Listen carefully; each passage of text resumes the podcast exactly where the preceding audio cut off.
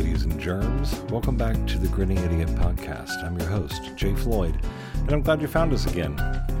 You know, our show here is going to often deal with the various personalities that make up the entertainment industry. Uh, so far, we're focusing a lot on people in the film industry because that's the world I've moved in the most. And tonight's guest is a good example of that. You know, I'm reminded uh, in introducing tonight's conversation with Marie Cantin um, of a quote that was attributed to either Bette Davis or Tallulah Bankhead. There is some discrepancy here uh, in stories, but one of them was on Johnny Carson. And Johnny Carson asked, What advice would you give to young actresses trying to make it in Hollywood? And the actress's response was, Take Fountain, it's faster. And if you live in Los Angeles, you understand that intimately. Um, the road to making it in Hollywood is a very unpredictable one. One of the biggest mistakes a person can make, in my opinion, is thinking they know how things are going to go once they get here and start trying. I myself have had lots of twists and turns uh, and could not have predicted a quarter of the events that have now made up this thing I call my life. In my conversation with Marie, I realized that even people who seem to have a little more wiggle room in what their goal, ultimate goals are um, can't fully explain how it is they ended up with the phenomenal resume that Marie ended up with. Um, the conversation makes that clear, but uh, the woman who has been a producer on such movies as Torch Song Trilogy and The Waterdance and uh, Things to Do in Denver When You're Dead, Dante's Peak, A Night at the Roxbury, Save the Last Dance, Big Fat Liar, Collateral. This woman may surprise you. I've known her for more than two decades, and this conversation surprised even me and sort of inspired me in a lot of ways. I'm really, really interested in not listening to myself anymore and turning this over to my conversation with the lovely Marie Cantin. Take it away, Marie.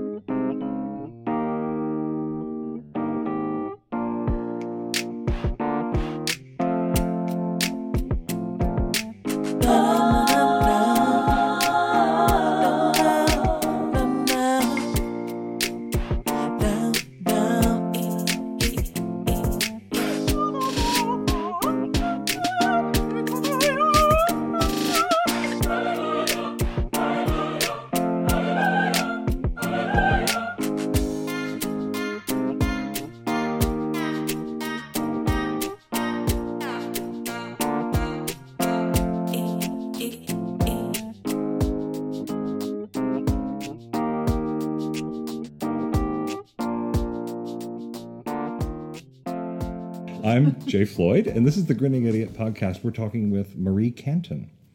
Hi, Marie. Hi, Jay. We it's weird to introduce myself since we've known each other for how long? I don't even know. It's over 20 years. Absolutely. Because you knew me when 19. I went into rehab. When I went into rehab, you sent me from Fred Segal a monkey That's so that I could a stuffed monkey so that I could have it removed from my back. That's right. You did that. That's right. One of those sock monkeys, those old fashioned ones. From Fred Segal. It was fancy monkey. I know, but you know it's funny. I don't really I don't think I really understood exactly what I was doing. It just felt like the right thing to do. And it then was. later, when you said, it, I went, "Oh my god, I didn't even realize." it's really freaking funny. And um, was there? Wait a minute. Was there drugs in it? No. Okay. Okay. Just checking because I never really shook it down. Or, um, no. And then, it, right? and then here's what else you did.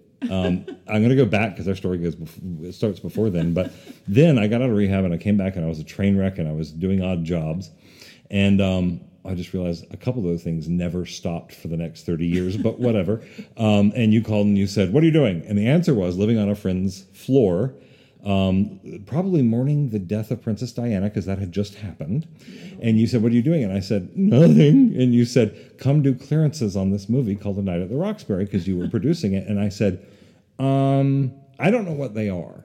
And you said, Your dad was a liar, get over it, you'll, you'll get it. And I went, Oh shit. So I think it was like that afternoon. That's right I was being introduced to the entire crew as their clearance person. And that's when I learned that if you carry a clipboard, people just believe you. That's right. and that also shows you the level of desperation I was at. It's like, I need someone to do this. I know. I know. I'll get Jay. But you were also the other thing I remember at that period in your life. You were driving this car Uh-huh. that was the size of a boat. 63 Chrysler Imperial.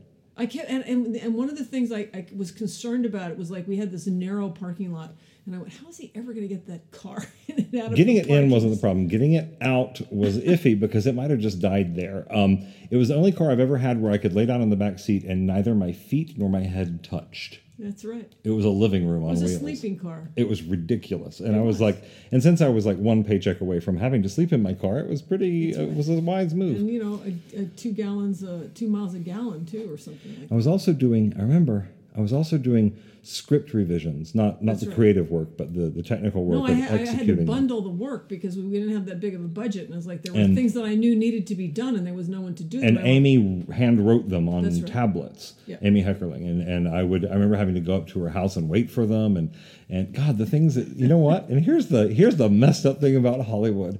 I thought all of that was a privilege.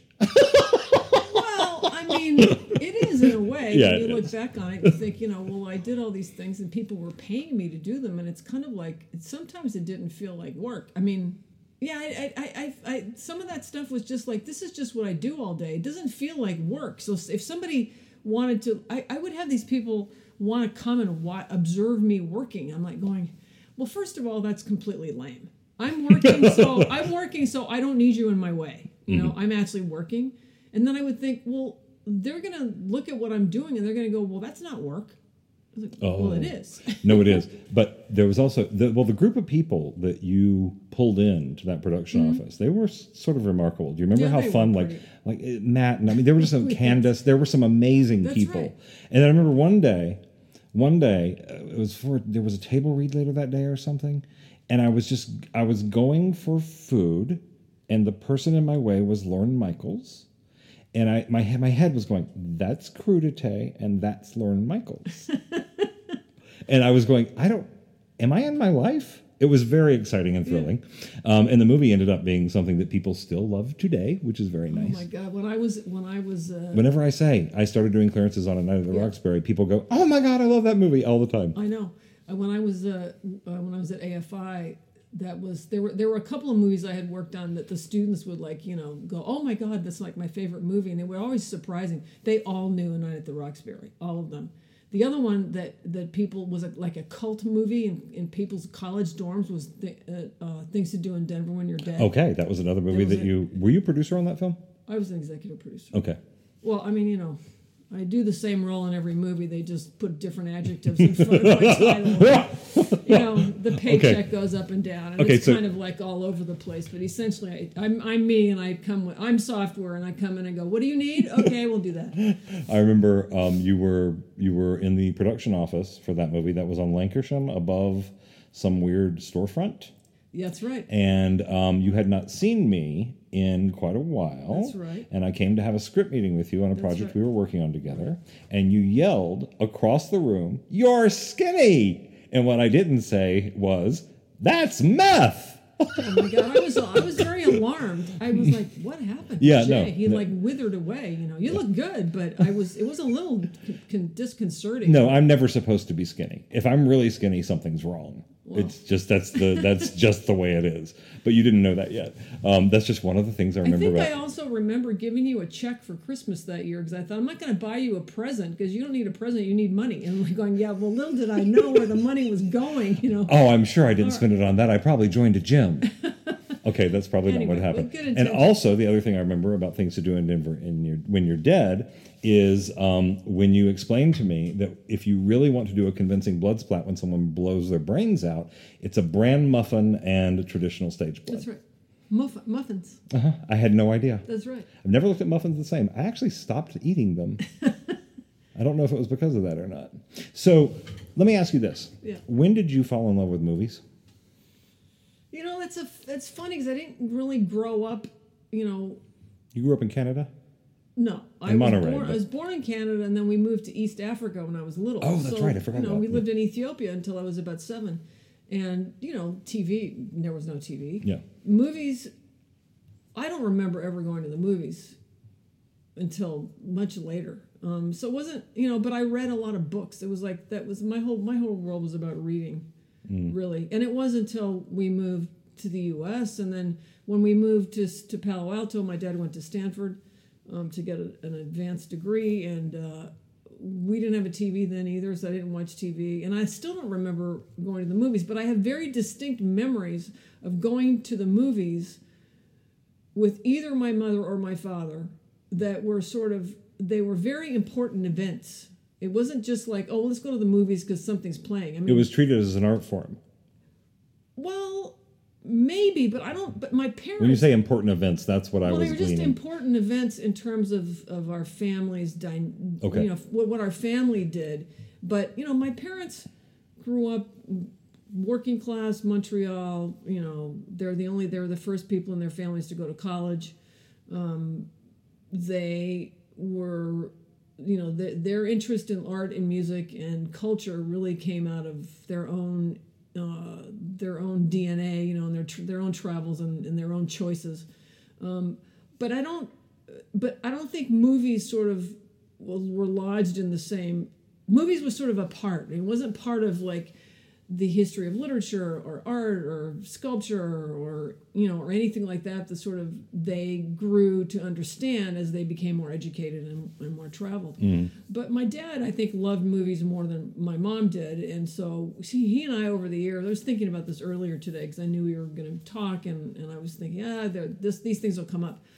Um, mm-hmm. when i you know was you know, when I was working on movies in LA and I would go visit my parents, I always made a point of going, taking my dad to see uh, a film that had just come out or something that w- that was playing because I knew that he wouldn't go by himself, and my mother was not as interested in going because her problem is she gets so carried away by what she sees that you know she it, it's it leaves such an impression on her. She like won't like they went to see the godfather right? The wrong mm. movie for somebody like this to see. I don't think she slept for like a week after I have a sister like the that. film. I have a sister So who can't very- see dark films no she can't because they, they actually affect her psyche. she can do dark in terms of thematic dark but she can't do dark in terms of visual dark violence gore you know stuff like that. So in in answer to your question i don't remember the exact moment or time when my interest in movies or my my desire to make them really occur it wasn't like an event. It was just sort of an accumulation of being interested in a world that i really didn't have anything to do with that i didn't really know about. It was a little bit mysterious but it seemed to come out of the same uh, place as my interest in you know reading novels and stories and, and storytelling. It sort of came See, from that, that- same it hatched from that same kind of I don't know, ether or something. Here's why that's a little difficult for me to incorporate because when you and I met, what movie were you working on? You were in a little office was- on Mid Wilshire. Oh, that's the first time I met you, and you read this really. probably it was the Waterdance. okay, was it the Waterdance? I think it was the water Okay, dance. it, so it was. A friend had shared a script I wrote with That's you that was completely insane, called the Starglow Diner. I still have it. That was both expensive and weird, which is just the worst combination. You know, I ever. I was cleaning out my garage recently. I found the original script that you gave me. I have it. I couldn't part It's it. crazy. It is cool. Um, and I went though. to meet you, and what was immediately obvious was how much you love movies and that you love storytelling and you love being a piece of the machine that Yeah. makes them. Yeah. And so it's very hard for me to believe that it was a casual interest or that, that it wasn't something that grabbed you in a way that you noticed. Well, it wasn't. I mean, it it it, it, was sort of like a. I don't know. It's just going to sound really weird. It's like a. It was like a low grade headache. You know, it's like you know what I mean. It's like always there. But Is that why so many people are alcoholics in our I don't know, industry? learn to Because it's a with low it. grade headache. they're You learn treating? to live with it, and I, I, I don't know. People have asked me this question before, and you'd think after this much time, I would have at least thought about it enough to be able to answer it in a coherent way. So It's going to be your last word. the fact that I can't answer in a coherent way, Julie Andrews. Boom. no, but like I remember specific movies that my parents and I went to see. Like my my dad was a professor of engineering at the Naval Postgraduate School in Monterey, and they had a movie theater there. And every Friday night they would screen movies. And up until the time they decided that civilians couldn't do it because it was only for the military, we stopped going. So we would go, um, and we saw Exodus. We saw um, The Sound of Music. We saw. I remember he and I went to see uh, James Garner racing film. what was it that I have seen re, re, re you know re went back and looked at again and I went oh it's not a very good film but it made an impression on me because it was about car racing and- Okay. It was probably exciting. yeah Yeah. um we also went I remember when the, there was a Russian eight hour version of War and Peace that was made many, many years ago. They used the Russian army and everything. It was re released recently. Michael went to see it with somebody. An eight-hour film. Yeah. It's shown in two four hour se- sections, and it was playing at the Cinema 70 in Monterey. Where, by the way, I had my dad and I had seen, seen Star Wars, and you know we, we Uh-huh. I had saw gone Star to Wars with my dad in. Florida on vacation. Yeah. So we, my parents decided. My parent, they had read about it. I think it was my dad probably more interested in that. We were going to go see this film. I was like going, wow. So we went. I mean, the three of us went and sat through an eight-hour movie, spread over two nights, with these gigantic war scenes that went on for like ninety minutes. It seemed like, you know. and my the fact that my mother sat through it and you know was not just violently opposed to returning to get the second part was like sort, of, sort of telling but you know so the, because it wasn't it was an infrequent uh, experience somehow it had more weight I was going to say, do you remember looking at these these entertainments as something important? they were important in terms of doing something for us that was a little bit out of the ordinary but also we were my parents were very selective about what it was that they wanted to see and what it was that i was allowed to see because when i was in high school you know i remember bonnie and clyde came out Yeah, I just And- rewatched that. Actually. and they and they said to me they said you cannot see it and you know i was like what 16 at the time they just said you can't go see this film it's like it glorifies violence and we don't think it's it's the right thing for you to go watch you know th- then the graduate had come out too and they decided they were going to see it before they would have some declamation about what what i could and couldn't see what was the verdict? and they didn't want me to see it either but i, I it, could see that. but i saw it anyway Oh no, I wasn't allowed to see Jaws, so I snuck out and saw it. And then we went to a Caribbean vacation that year, and I panicked on a surfboard and I had to be rescued. ha- did you have to admit that you'd seen the film you were to Yes, I had to admit it because my sister said, "Oh, she was messing with me, and she knew how scared I was, Yeah. and that I had a secret." And she said, "Oh, that's a fin. Let's go see if it's a shark."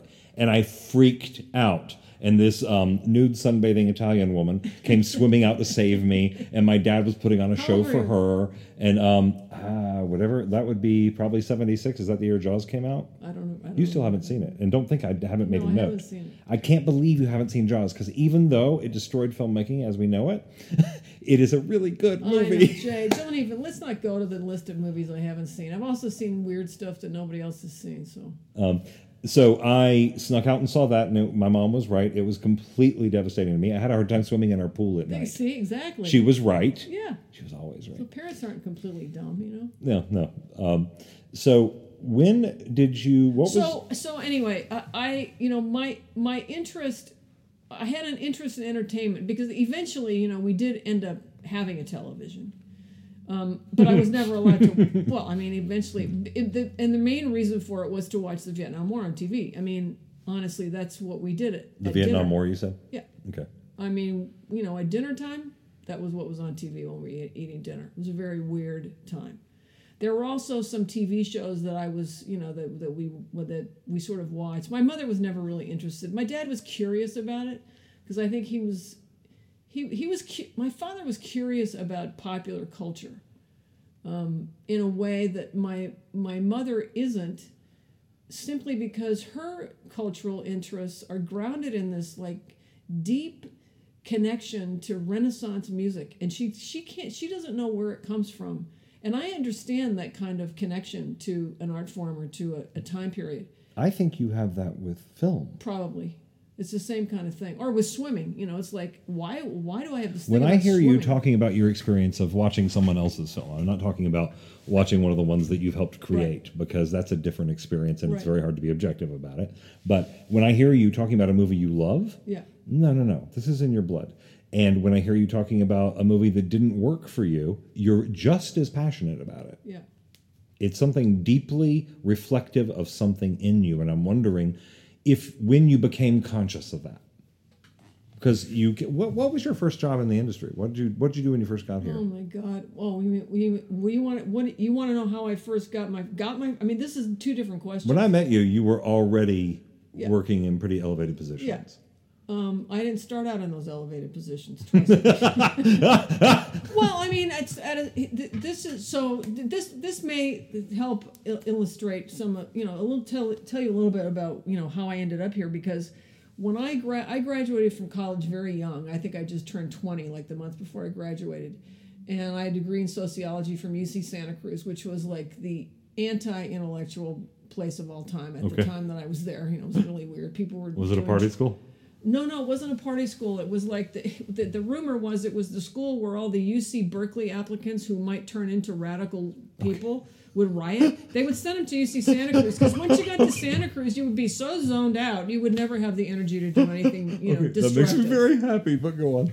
anyway, How'd so, you end up there? Anyway, go on. So I went to UC Santa Cruz because it was also the antithesis of this girls' prep school that I had gone to, where I actually learned what I should have, what most people would learn in like college or graduate school. I mean, I'd already done that. So I went to like the antithesis of that place.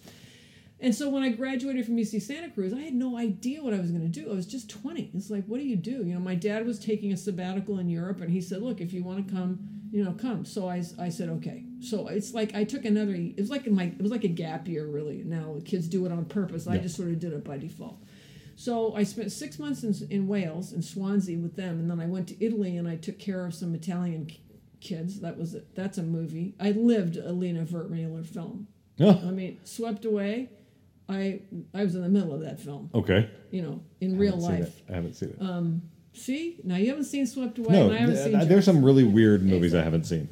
But So, um, when at the end of this year in Europe is like, well, what am I going to do now? You know, it's like I don't have college, whatever. So I decided to apply to law school because what does a smart person do? Go to law school? It's like I had no interest in going to law school. I applied to like Harvard, Princeton, and Yale or something because it's like I, it was a death wish. You know what I mean? There is no, I had no prayer of getting into those schools. A, because I did so badly on the LSAT, jet lagged in an overheated building in Montreal, flying between Europe back to California over the Christmas holidays. That's where I had to take it. Oy. So it was like it was a horrible experience, and I did really badly. And then I wrote these essays about the meaning of art. I mean, this is clearly somebody that has an idea about what they're interested in, and is clearly going about the wrong thing. Like, See, and that's interesting because this answer doesn't trip off your tongue, and yet it was pronounced in your decisions that you were making at that right. time in your life. It was already vividly on the Well, surface. I mean, look, when you called and said you were doing this, this, you know, you were you were interested in talking about the concept of resilience. You know, the my my two immediate thoughts were, well, you and my mother are probably the two most resilient people I know. we are both cockroaches. No, we just no. cannot be killed. No, but you just have. I mean, you've just like you're both of you have gone through some really uh, difficult periods, and you just come back and you and you're. Yeah, but your mother stayed friendly. Wow. She's the nicest lady. She's well. I mean, She's a very, very nice moments, right? person. We all have well, our moments. I've only seen her socially, so But um, I I realize that I don't. I've never had a plan for anything. It's against. It oh goes god, against that, the that grain. is so not how I experience you at all. I don't have a plan. I just go. Oh, that's interesting. I think I'll do that for a while. And then it, then it. You know then why? You know why you don't seem that way. away- No, no, no. You know why? You, because you get so invested in things you do. That's right. You become so invested. You become the person with the binder under their arm. Yeah. You would never guess that person got there by accident ever. That's Well, why I don't, perceive well, you that I way. I think I don't think it's getting there completely by accident. Not by accident, but without intention is what I mean. That's different. Yeah. I'm not planning and intention to me are not the same. No, they are not. They're not. I, I so misspoke. my intention, you know, when I first moved, well, when I we got back from this year in Europe, is like, what am I going to do, right? So I had I had always had this fantasy about learning how to ski really well. It was, I was a very bad skier, but I sort of was. I had this romanticized version of vision of what that was about, right? And I had friends can who lived. I friends who lived in Park City, and I went, I'm just going to move to Park City and live with them, and I'll learn how to ski. And that's Okay. what I'm going to do. Or I'm going to move to LA and get in the movie business. Okay. This is from someone who doesn't plan, right? Who basically had just not gotten into the top three, arguably, law schools in the country for a bad LSAT and stupid essays that made no sense, you know. And I'm not a stupid person, so so so I I was but I was really in a quandary about what to do. You know, I was 21 by then. Uh, I had, you know, not worked really. I had had these odd jobs. I was doing this really weird. So was that the flip the coin for you? Was well, no, Park is- City or Hollywood? That's right. Those were my choices that I gave myself. And I remember, you know, ta- having deciding that I needed to get some guidance from somebody about what to do because they were such radically different things. And I think the other thing is, you know, growing up, I was a swimmer and an athlete, but I was also a really uh, smart kid who did really well in school, who was involved in all student government and all this stuff. And it, it was it to me at the time felt a little bit like a schizophrenic experience because I was a jock with the jock people mm-hmm. and I was someone else with the rest of the people. I had the same But thing between were- my jock friends in high school and my theater friends. Yeah, so it's the same thing. So you understand that. So I had this like sort of bifurcated, you know, life growing up, and I didn't want to have to choose one or the other. It was like, well, I want to do both. Well, you, you know, it, it, it, it eventually occurred to me, watching, you know, how other people progress through their career choices and whatnot, that that was not going to ever happen. I have to make a choice. Sort of, I would have to like pick a lane and go into that lane for a while at least to get good at something because I'm like you know the dilettante of all time really That's kind of a, a theme that I want to investigate a little bit here. Um, the the moment where you're putting effort into something and you have to acknowledge that it may not happen. yeah That moment when you come to work in Los Angeles and you have big goals, that moment happens over and over That's and right. over and over and over. Yeah. I personally don't think I ever let go of any one of them. Like the script I met you over, Yeah. I actually pulled out last year or something and went, if I change this a little. You mean the Starkville Diner Yes, the Starglow Diner. I was like, there's an two- interesting story don't in change here. it a little you make it into two scripts then you got two movies I mean it's two different That's what you told me. You were the, you're the one I who told taught this, like, who taught, 20 years ago. You're the one who taught me about not parking an aircraft carrier in the middle of your story. that's right It's I, like I you don't- borrowed that phrase from Michael so, Okay, well, I don't take um, for it. but but I don't think I've ever given up everything. I have had to Yeah. look and go. That's not going to happen the way I thought it was. It's not going to look like I intended it to.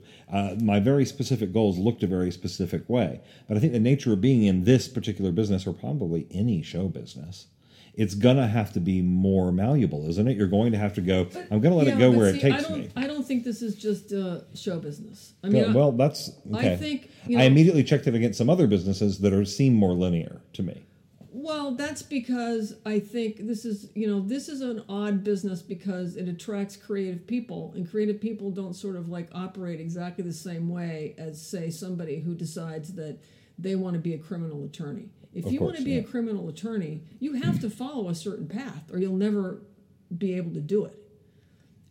When you want to be a movie producer, I'm sorry, you, I kept every time you said criminal attorney, I'm picturing all the attorneys who are criminals in the news right now. I don't mean it that But that, that's not, that's not my, that, that, that is not my intention. okay, okay. so you know so so that's just that makes it that's unique to what we do in Yes. a way because and then and then if you find yourself as somebody in that business or pursuing that kind of you know work who is not only one thing like driven to be you know there are people who are they're writers through and through and that's all they're going to ever do because that's what drives them. Or uh you know or me who's like yeah i like to write.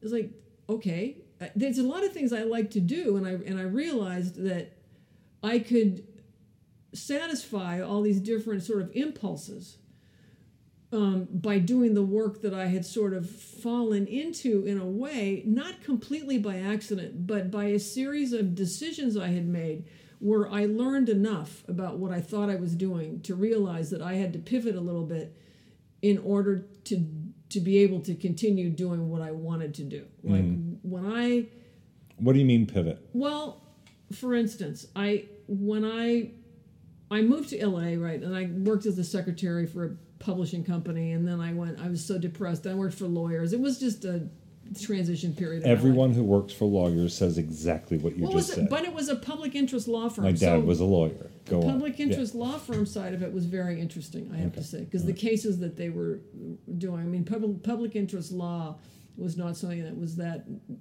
common at the time. So I learned a lot. It was, was it was really interesting. But I just it was like I was living in LA. Like, oh, what am I doing here? So I left and I went back east for a while and I ran this art and music camp for kids. And it was during that time this that was a gestation period for me because I was around people my own age and I was hiring them to come to this art and music camp for the summer and be like artists in residence to teach kids, you know, painting, art, dance, music, all this kind of stuff. And I looked around and I went, the, all these people are doing exactly what they want to do and they're managing to make a living at it. It's like there's no reason why I can't do that either. Did And you I- fall in love with any particular aspect of that? no, because I had moved to LA to make movies and I still love movies and that's what I wanted to do. But I hadn't been able in the year and a half I was here to figure out how to uh, how to do that. So the year and a half that I spent in LA when I first moved here, I really spent just learning the town and sort of geography and going to the movies all the time. And you know, I, I had What it meant to be in this culture, that's right. And what and I and let a- that teach you. and I had a few friends. I had a high school friend who I uh, who you met, Mary Edith. She was Mary one of the few people that I knew in LA, you know, and she was a founding member of the of the Groundlings. She was an improv person, an actor. So I learned a lot just from f- sort of hanging out with her and the people she knew and sort of I mean, I didn't know what SAG was. I didn't I had no clue, you know. I really it's like I came to town a total neophyte and knew nothing about anything and knew no one and had no connections except my friend Mary Edith and then a high school friend, a college friend whose floor I slept on the first three months I was here, who was wanting to be a writer. Um, and her family was friends with Robert Towne, and you know, so it was like, so that was that's who that's I showed up in L.A. in my van with everything I hmm. owned in it, you know, and I knew two people: the woman whose floor I slept on, and my high school friend who was married at the time, and you know, working at the Westwood Playhouse, and you know, she introduced me to people, and they would take me to SAG screenings, and they would play practical jokes. So, what me. was your first entertainment industry job? It wasn't until I left LA, went to this art and music camp? camp, Yeah. decided while I was there that if I wanted to get into the film business, the only thing that seemed uh, it seemed to me that I would need to go to film school. I had an idea that since I had no connections, I had never made movies before, who was I to think that I could ever do this? And you were thinking, what's missing here? Yeah, so I thought, well, I'll go to graduate school. I'll go to, and unlike my law school debacle, I was much more strategic about it. Right? First of all, I said, I'm going to apply to places I think I can get into. You didn't send them an essay about the law, did you? No. Okay, just checking. Although, ironically, it's like I wish I had gone to law school because they would have been very useful to me in my career. Um, uh, so we had a family friend. When we first moved to the U.S. and moved to Palo Alto, our next door neighbor in married student housing at Stanford was a couple who had two kids. And she was my first music teacher. And she taught my mother how to play the recorder, which my mother played for 30 years. And her husband was a documentary filmmaker. And he became an academic and over the years had all these positions. And he was, uh, he was a dean at Temple University in Philadelphia. And Philadelphia was very close to where I was working in New Jersey. So, being also a practical person, I said, okay, Philadelphia is close by. I'm already living here. Temple University, I can get in because I can get Ernie to write me a letter of recommendation that'll help me. But he had also gone to UCLA film school. And so I asked him to write me a letter to UCLA because I said, UCLA, it's a UC system. I can afford it. I'll move back to California. And to me, it was like, you, you want to make movies, you're going to go to LA or New York. Get serious. This is really like your two choices. I'll come back to my ski or LA thing in a minute because that's also interesting in a way for different reasons. So I, I just went, I'm going to apply to two film schools. I'll probably get into both and then I'll decide what to do. And I got into both and I got a full scholarship to Temple. And I went, I don't want to make documentaries. That's what they do there. Well, that's not my thing. It's not my lane. I'm going to LA. Done. We're moving back to LA. And I packed my van and drove back and went to LA. And I was in film school for nine months and then the summer came and I got a summer job and and then as a fluke and this is a fluke. There had been an ad in the placement center at UCLA on a little note card. This is how we found jobs back in the day before there was the internet. You looked at little note cards on a pinboard, board, and something. yeah. And I looked at it and it said, "We're looking for somebody who can uh, drive a motorhome, type, and sew." At the same time. Yes. And I went, well, actually, I drive a Volkswagen van, so I can probably drive a motorhome. I definitely know how to type because I had suffered through being a secretary for a year and a half. And I knew how to sew because I used to sew my own clothes when I was in high school.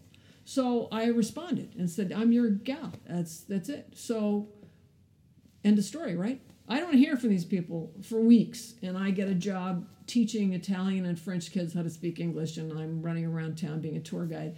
And I get a phone call one day because I cleared the message on my answering machine because again, you know, we're back in the dark ages where answering machines. And I'm listening to this message, and this woman says, uh, "Blah blah blah blah blah," and I'm and I I listened to her and I went, "Who the hell is this calling me?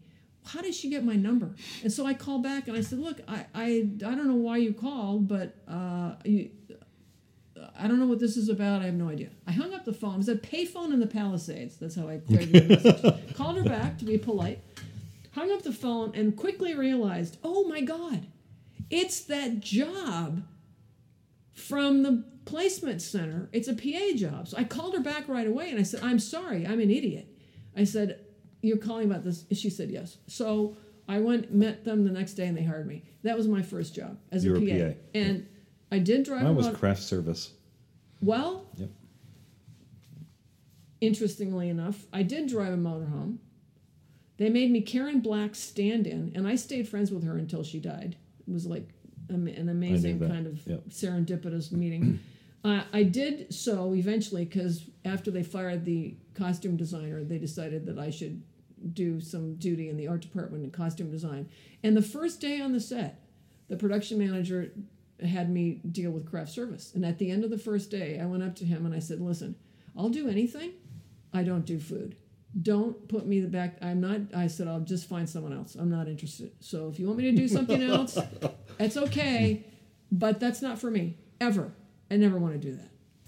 So maybe as punishment, I spent the next like week, you know, behind a closed door as in a lockup doing, don't go in that room because we're Just so you know, Yeah. here's what you missed. Um, when we were doing, I did my first movie job was in New York on the Robert Wise film Rooftops, and um, I was doing craft service with my college roommate. Um, she had a crush on the producer's assistant, and I had a crush on the screenwriter, whose name was Terrence, but otherwise I don't remember anything about him except he had good hair. By halfway through the production, the only things on the craft service table were things that either of these two people had casually mentioned they liked. so if you watch the service, this uh, the craft service table change to a specific thing, there's probably a subplot going on. Just so you know. What's that? Speaking of which, I, I I'm blanking out on titles of stuff.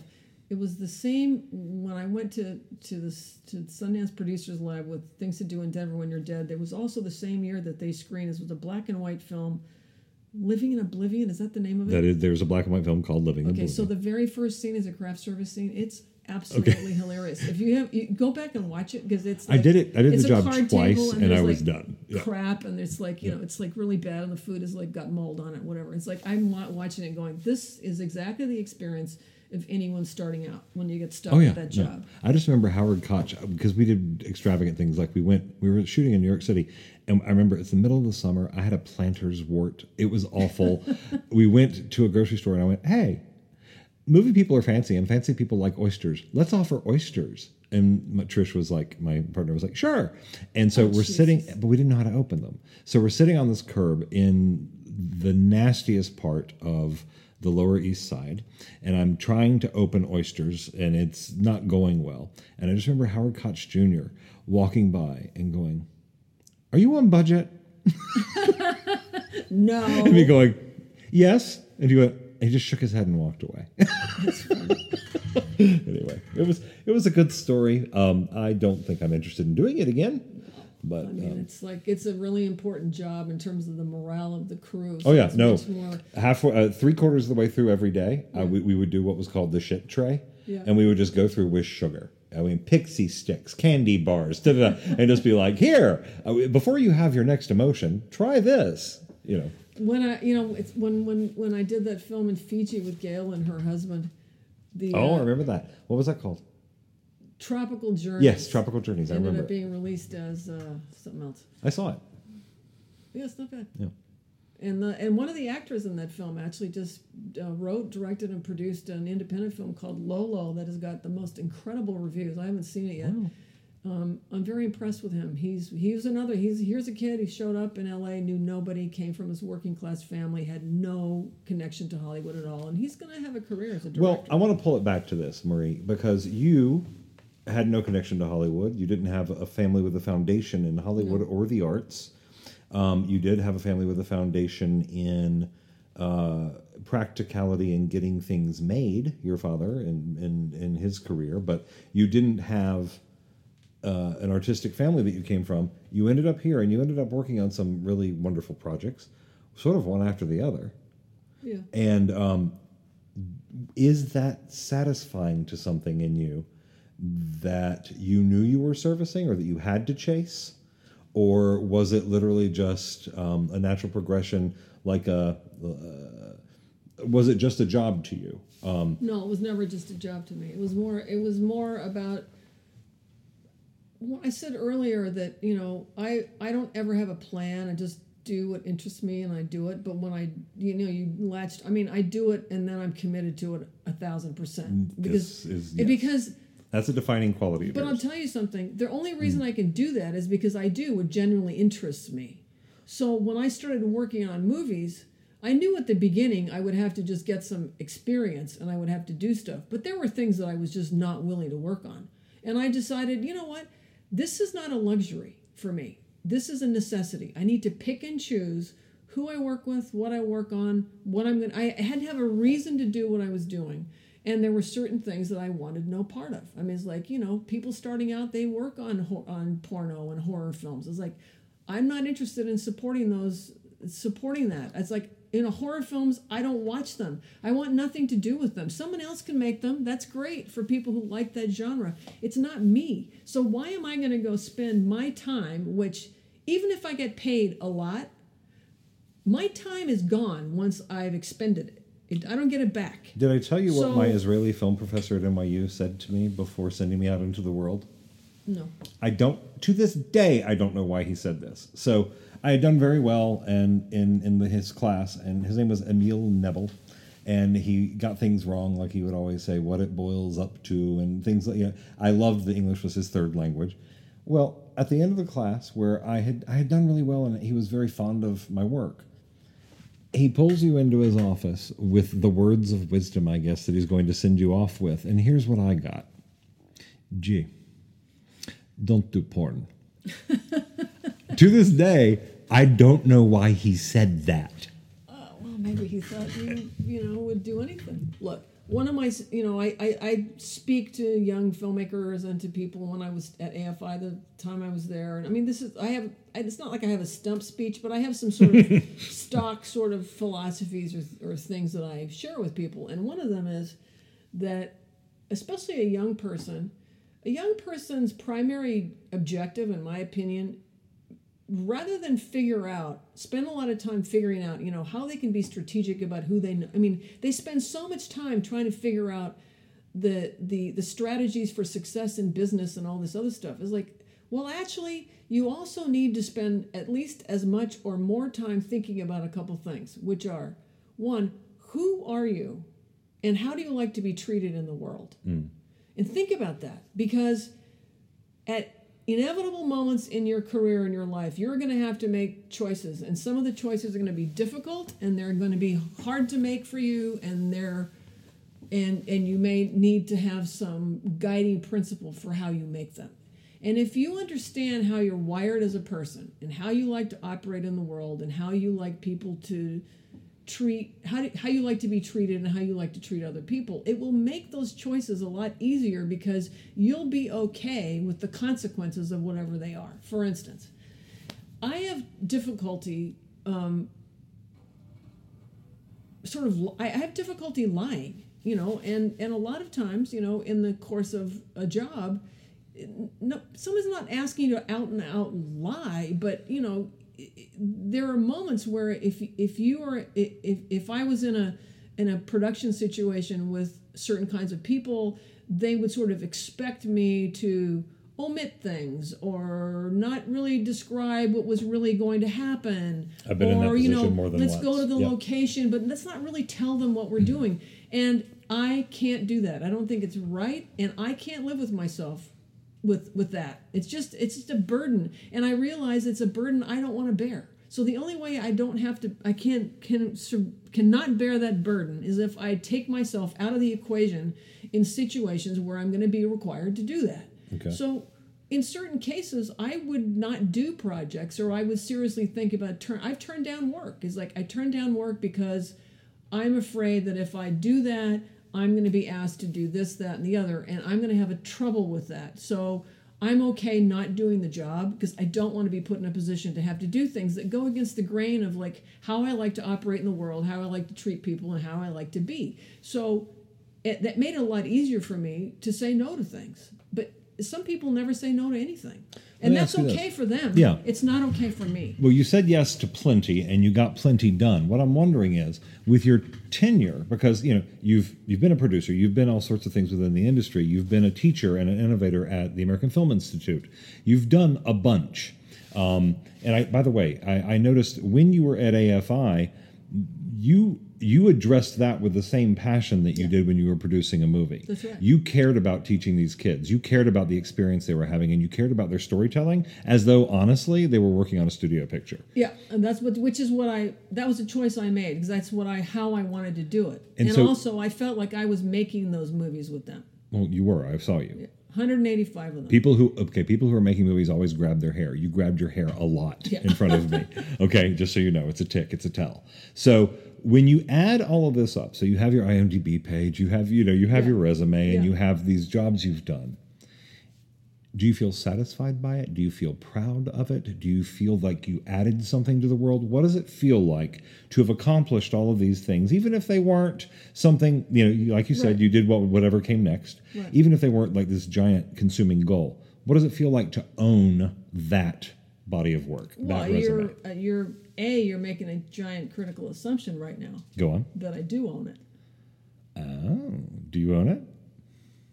I'm in the birth canals of trying to own it because I'm not doing that stuff anymore. I'm not doing that work anymore. So what's hard for me right now is I'm doing something else that is informed by all that work and that experience. What is that? Well, I'm basically, I mean, I'm navigating back and forth between LA and where my mother lives, and she's 90 and she uh, needs a lot of care and feeding and, and help. I mean, she lives in an assisted living facility, but you know, I still spend a huge amount of time helping her and dealing with her care and everything. And and it's kind of a no brainer. I mean, it, it happened again. It was one of these things that kind of happened by accident. She had an accident. I was not. I was unemployed. I was able to be with her during these months of like you know rehab and everything she had to go through, and then I kind of fell into this rhythm of like being there for her. So it's been a while, a few years, and I'm now in a place where I need to make some choices about what it, how I want to spend my time, and I'm struggling with it because I'm trying to figure out. Well, people say, "Oh, I set up a consulting business." I kind of tried to do that, and I went, you know, I don't know. I don't. I feel like what I, I'm I'm I need to to do some creative work for myself, which scares the shit out of me because I've always done it for other people. I mean, but it was telling. About a year ago, I got a call from somebody I had gone to film school with, who I hadn't heard from in a thousand years. I hadn't heard from him in thirty years. And I was like, of course, my mind immediately goes to, oh, what does he want? Something. What is it? So we had this conversation. Is like, well, through with the, with the without going through the whole long explanation of how he got to this conclusion. I mean, he's somebody who had had some success as a writer, etc.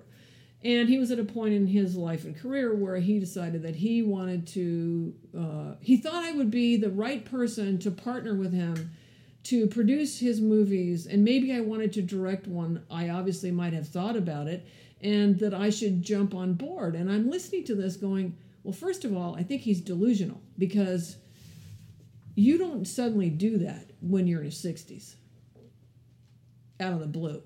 I mean, I got 30 year old former students who are the ones that are doing that now. So it's just like starting, it's like I wouldn't no more think of starting out in the entertainment business now. I'd have to have my head examined. You know that Emily Post didn't write the book of etiquette until she was in her 50s, right? But what was she doing before that? I think she was a prostitute.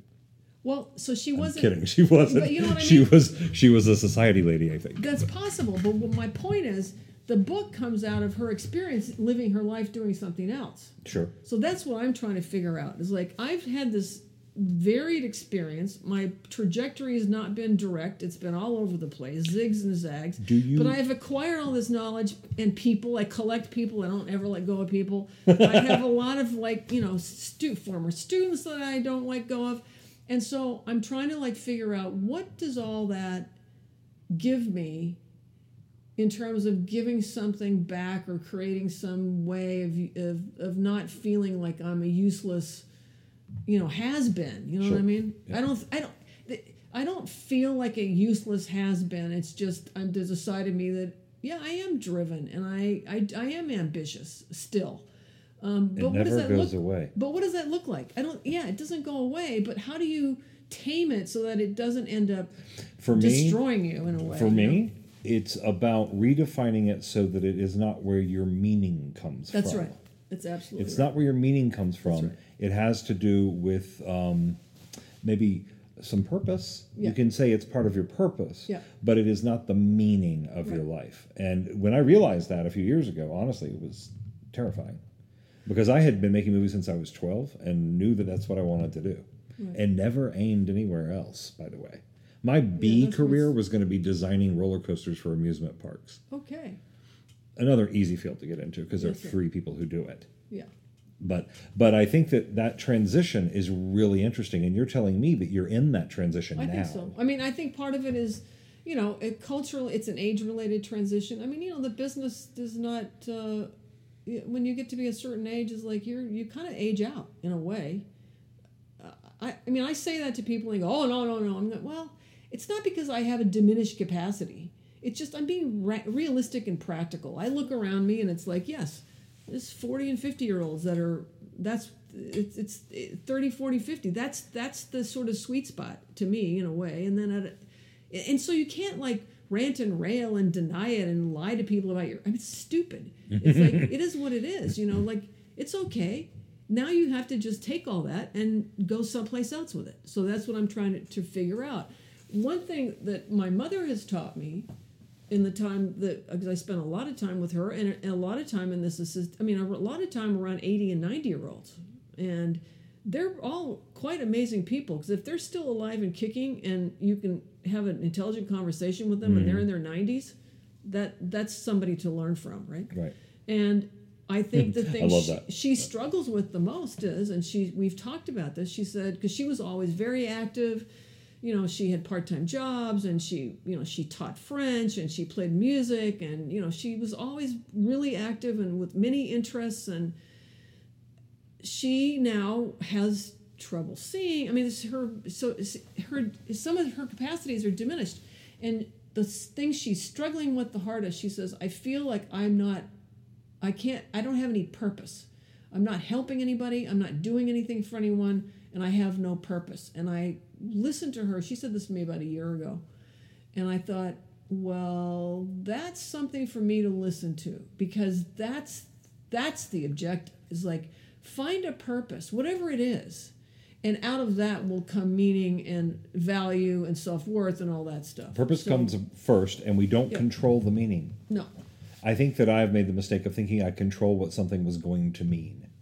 You know, if I do this, then I am successful. And what successful means is, honestly, it was a deep sense of validity or, you know, acceptance for well, me. Well, I guess going back to this idea that I don't plan and I just kind of do what's in front of me. It's like I I've I've never I've never gone after meaning. It just comes out of what I do. You've always struck me as an intensely purposeful person. Yeah. Yeah. I mean, it's like, you know, oh, I think I'll do that because, uh, you know, I would identify a role that I could create. I mean, many. I mean, one job after another. It's the same thing at AFI. I my story is I go some I go to an institution or a place or around people or a movie or whatever, and I look around and I identify. Okay, well, this, this, and this should be happening. And I can do that. I'll figure that out. I'll fulfill that. I'll fill that void. And I create like a reality for myself out of what I know how to do. And and then when that's been satisfied or the thing is cruising along, it's like it is just not as interesting to me anymore. It's time to move on. That's the other thing. Let me ask you this. Which, This which is what I loved about movies too, by the way, mm. because making movies to me, the process was always what was the most valuable to me because uh, it was like creating an instant family. I, you know, I that's what I've been seeking. I mean, I have no siblings, and so and my family's all in Montreal. I grew up in California, so people with big families when they you know talk about their fifty people for Thanksgiving, I'm like, wow, You're not what's that bratty. like? You're not as bratty as most one single Well, kids. because my parents were like very conscious of making sure I wasn't turn out to My be mom a was brat. a, was know? an only child. she was a real so, brat. so um, you know, so I, I, the, it, making a movie to me was like an instant family. I would be around a group of people that I put together. I would pick like-minded oh. people. They created the in family, and we made something. Remember together. how I mentioned how it felt in the production office on Night of the Roxbury?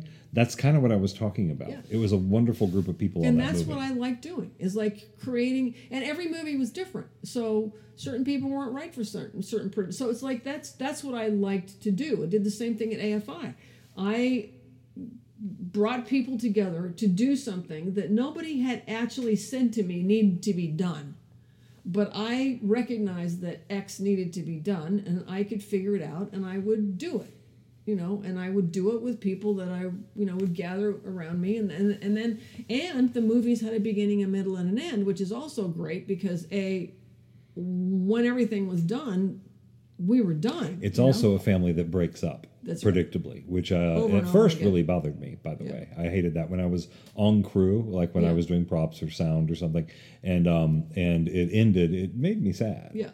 Well, But I had a core group of friends that didn't change, so that Right. sort of. Well, that's why Here's I something I really hang wanna- on to people too. Here's what I really want to ask you because it's something I've had a hard time with, and maybe maybe it's something you're dealing with or have dealt with and could illuminate. Where do you put what? Where do you put the things that you didn't get to do? Where do you put your disappointments? How do you work with them? Are they done? Are they over? Or are they something you carry? Well, I think there's something I carry, but I don't let them define me. You know, I, I, I think it's it's unrealistic Uh, to say that's that. why it hurts so bad. Is I think that I've let some of them define me. Yeah, I mean, I don't, I don't, I don't think. I look around and I, you know, I'm still really involved in the Directors Guild, and I have, you know, I have a lot of friends who are who have had much bigger careers than we all started out at the same time. They've had much bigger careers in the sense of Oh, yeah. bigger. I have friends who are doing lots and stuff. lots of Yeah. money, you know, Academy Awards, stuff like that, and that didn't happen for me, but that's okay. You know, it's like I I'm doing I, I did other th- I made other choices. So it's like those other choices sort of led me to other things. So I I don't um I I have to acknowledge that that didn't happen for me. That's okay. It just didn't happen for I also me. never saw those things as your goals ever. No, honestly. but they aren't. Because if I had wanted to make a lot of money, I would have made a lot more money. That was not an objective. Yeah. My objective to do was to do in- some interesting work with some interesting people. Oh yeah, no. and People, if you could read the script that she met me over, that she read and said, "Hey, I want to meet this kid." Trust me, she wasn't going for an Academy Award. She was a very no, odd but film. also I recognized something in that script because I went. It's it was pure. It was pure. It was a purely creative piece of work. It It's was, like yeah. I saw there was a definite. There was a voice there. There was somebody who had something to say. Who was I was using my culture of That's the right. Southern culture was all But over But then it. also, I remember when we talked, it was like that's where the Beggar's Waltz came out of because Yep. we talked about it, and I my kept favorite asking you questions. still isn't made, but it is my favorite script, and it's writ- it got written because I so looked up to you, and you oh. said, "What else do you have?" That was code for, "Do you have anything that's not expensive and weird?" but I didn't know it at the time. And you said, "What else do you have?" And so I went to write down a series of treatments of little nuggets that I Right. had, and you said, when you read the thing, it was at the time it was called Bourgeois Serenade, Right. Because I was a big Louis Buñuel fan, and uh, Discreet Charm of the Bourgeoisie was a th- Right. big thing for me, and I called it Bourgeois Serenade. And you looked at it, and in your head, you thought, "I'll work on him in that title later," but because it's so pretentious, I almost can't say it for fear that someone will kill me.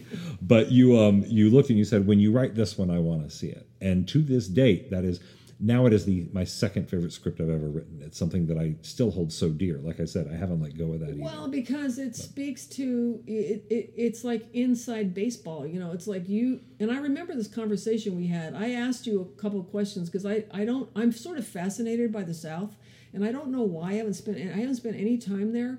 Maybe it's because it's kind of like a culture within a culture, and because I'm French Canadian that's a culture within a culture and even though i grew up in the us you know we speak french at home you know It's a culture in a within a culture that is proud of itself and stubbornly refuses to change, Well, which is yeah, very interesting. And I think that that may be why, because I think that there's some analogy with this Sure, sure, I place can that I that. come from, and what, and so it's always been interesting to me. Plus, the whole idea of like the Southern Belle, what does that mean? And I remember a conver- we had a conversation about it. And I said, "What is that? What is that?" And you told me you you described that the Southern woman, frail, whatever, is like a total act. And you talked more about it, and I went, well, that's what you should be writing about because you're writing about it from the inside of your own experience in an articulate way that's different and that's fresh because you're a man. You know, it's different. Usually, um, I um, no, I I sort of cherish the things that we don't put down. I cherish the the things. I'm learning right now, Marie, to try not to feel remorse around the things that have not happened. That's right.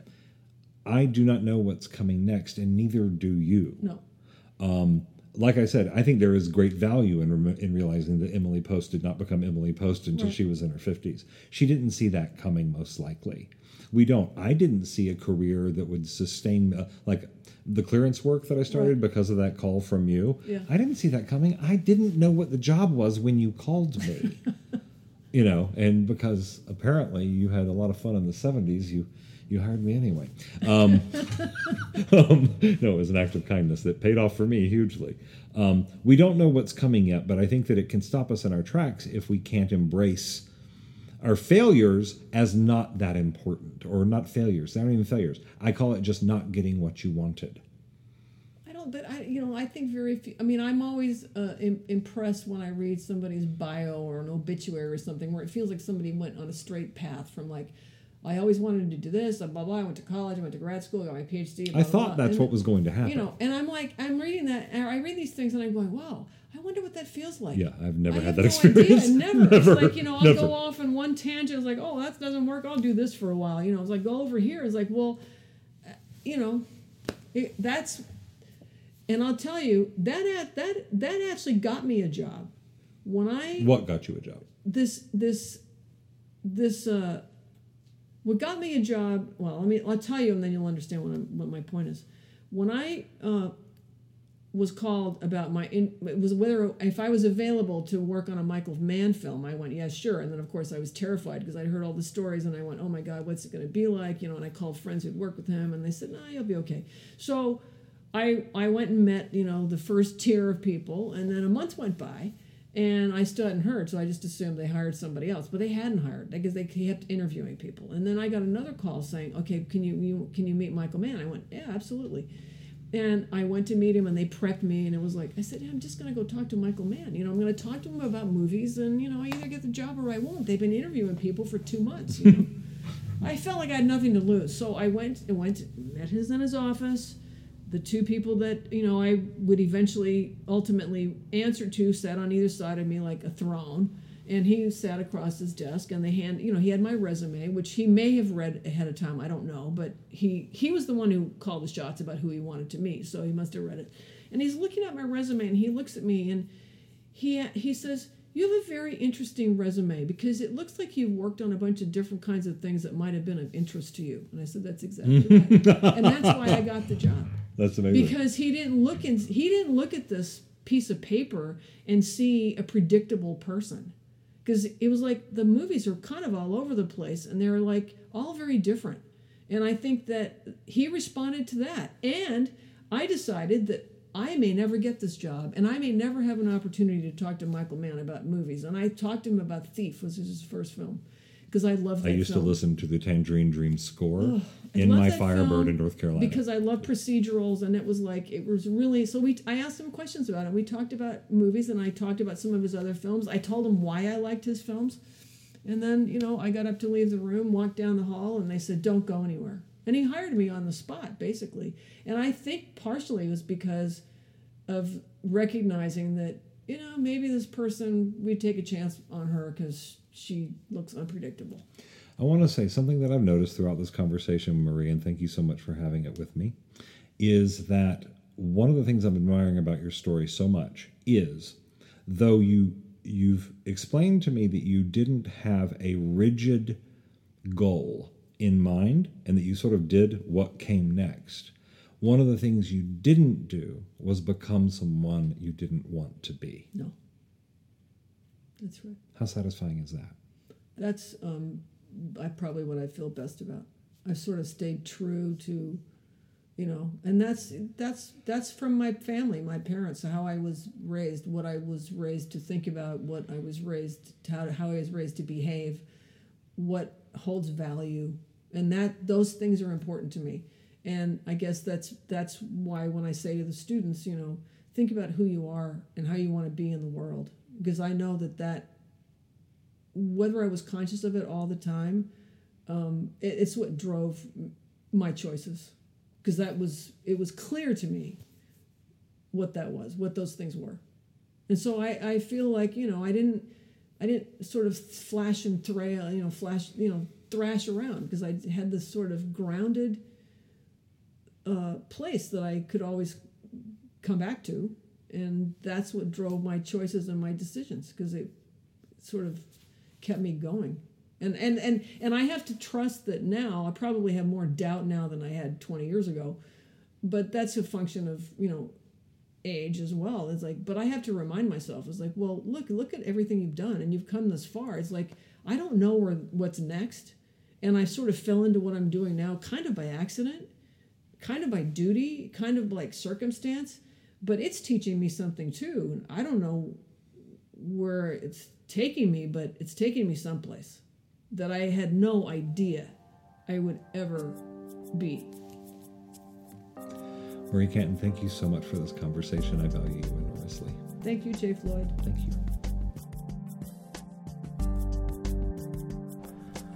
Thank you so much for joining us for this episode of the Grinning Idiot podcast. If you want to follow us to make sure you don't miss anything, we're uh, subscribable on Apple Podcasts, Google Podcasts, Stitcher, Spotify. You can find us in any of these places or on SoundCloud where we're natively hosted. And subscribe there, and you won't miss a week's worth of conversations. Um, if you want to send me an email for any old reason, knowing, of course, that I might end up using it on the air. Is this air? I don't know. Anyway, I might use it on the podcast. Um, my email address is howdy at grinningidiot.com. That's H O W D Y at grinningidiot.com. I hope you guys are having a great week, and I look forward to uh, being in your ears again soon, if you don't mind, consensually, of course.